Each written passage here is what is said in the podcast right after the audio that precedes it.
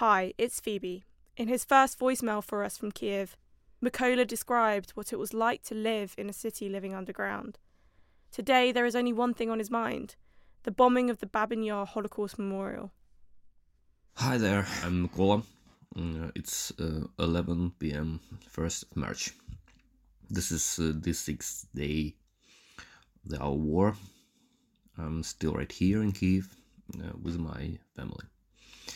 Today, I stood in line for groceries for three hours.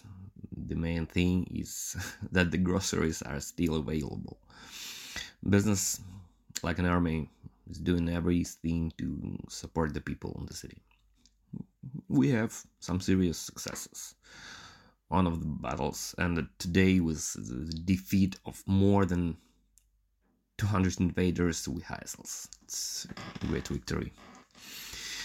At the same time, today invaders attacked our TV tower with a rocket, but they also hit Babi Yar.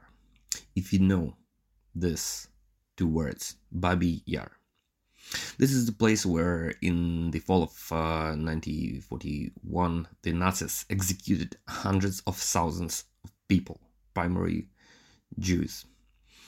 Very symbolic, I think. Hopefully, See you tomorrow.